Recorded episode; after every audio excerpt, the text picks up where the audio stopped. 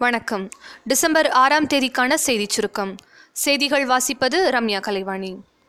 பாரம்பரிய நெல் ரகங்களை மீட்டெடுத்து விழிப்புணர்வு ஏற்படுத்திய நெல் ஜெயராமன் இன்று காலமானார். அவருக்கு வயது ஐம்பது.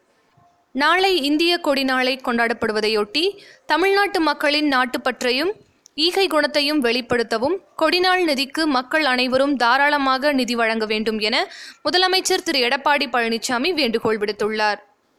அரசு மருத்துவர்கள் வேலைநிறுத்தம் தொடர்பாக தமிழக அரசு எடுத்த நடவடிக்கை என்ன என்று மதுரை உயர்நீதிமன்ற கிளை கேள்வி எழுப்பியுள்ளது.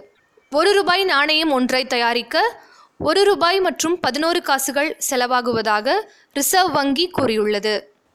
சென்னை மதுரை இடையே ஏழு மணி நேரத்தில் பயணம் செய்யும் தேஜஸ் ரயில் அடுத்த வாரம் முதல் இயக்கப்படுகிறது. கஜா புயலால் பாதிக்கப்பட்ட நாகை திருவாரூர் புதுக்கோட்டை மற்றும் தஞ்சை மாவட்டங்களுக்கு மின் கட்டணம் செலுத்த கால அவகாசம் நீட்டிக்கப்பட்டுள்ளது. கார்பன் டை ஆக்சைடு வாயுவை வெளியேற்றுவதில் உலக அளவில் இந்தியா நான்காவது இடத்தில் இருப்பதாக அதிர்ச்சி தகவல் வெளியாகியுள்ளது. சாலைகளில் உள்ள பள்ளங்களில் விழுந்து உயிரிழந்தவர்களின் எண்ணிக்கை எல்லையில் பயங்கரவாதிகளால் கொல்லப்படுபவர்களின் எண்ணிக்கையை விட அதிகமாக உள்ளதாக உச்சநீதிமன்றம் கவலை தெரிவித்துள்ளது.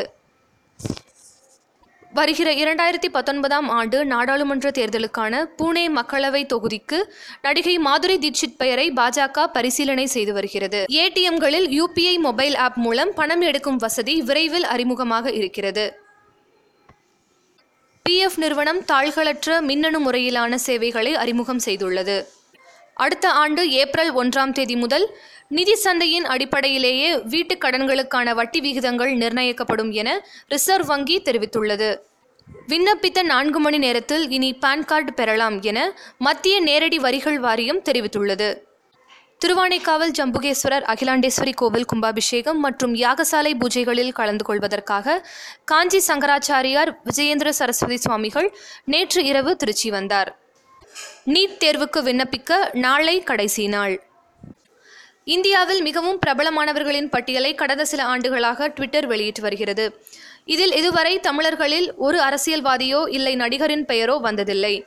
இரண்டாயிரத்தி பதினெட்டாம் ஆண்டு முடிவடையும் இந்நிலையில் இந்த ஆண்டு ட்விட்டரில் அதிகம் பேசப்பட்ட பிரபலங்களின் பட்டியலை ட்விட்டர் இந்தியா வெளியிட்டுள்ளது. இதில் நடிகர் விஜயின் பெயர் இடம் பிடித்துள்ளது தமிழர்களுக்கு தனிப்பெருமையாக இருக்கின்றது. பன்னாட்டுச் செய்திகள்.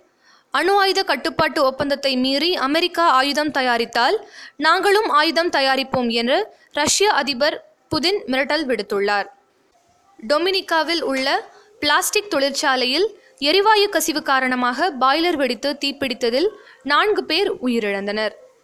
தெற்கு ஜப்பானில் இரண்டு அமெரிக்க ராணுவ விமானங்கள் விபத்துக்குள்ளானதில் ஆறு வீரர்கள் மாயமாகியுள்ளனர். ஒருவர் மீட்கப்பட்டுள்ளார். பங்குச்சந்தை இன்று சரிவுடன் நிறைவடைந்தது.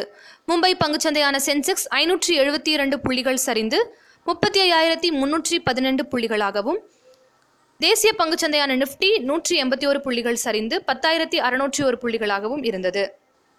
விளையாட்டுச் செய்தி. ஆஸ்திரேலியாவுக்கு எதிரான முதல் டெஸ்ட் போட்டியில் புஜாராவின் அபார சதத்தால் இந்திய அணி முதல் நாள் ஆட்ட நேர முடிவில் ஒன்பது விக்கெட்டுகளை இழந்து இருநூற்றி ஐம்பது ரன்கள் எடுத்துள்ளது. வானிலை அறிக்கை.